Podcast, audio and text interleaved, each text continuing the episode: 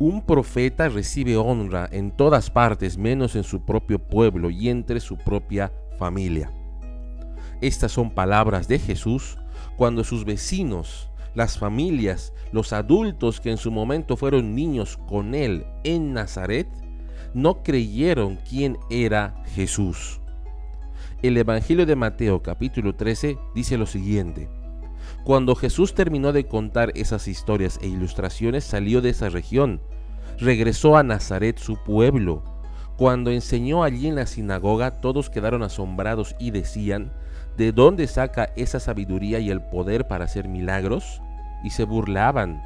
No es más que el hijo del carpintero y conocemos a María, su madre, y a sus hermanos, Santiago, José, Simón y Judas.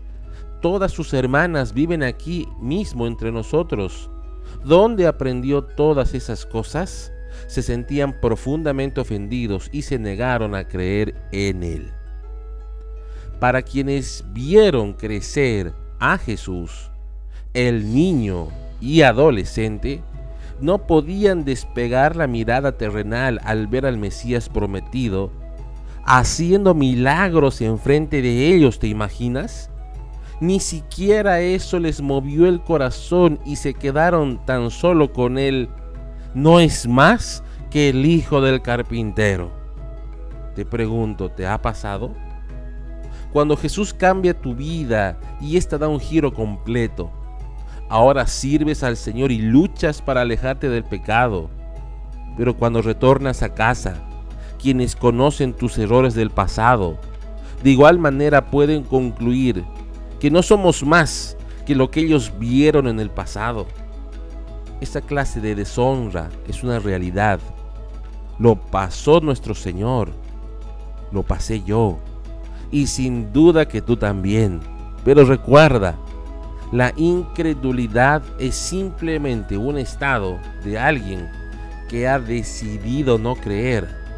No se trata de tu falta de estudios bíblicos o tu forma de compartir el Evangelio. Hay personas en casa que no pueden decidir por Cristo, por lo que significó tu vida pasada. Bueno, supera la deshonra y trabaja para dar frutos dulces. Y en oración, cada persona que piensa que seguimos siendo el hijo del vecino convencional y mundano pueda doblar rodillas y reconocer que Jesucristo es el Señor, nuestro Señor. Esto es Alianza Despierta.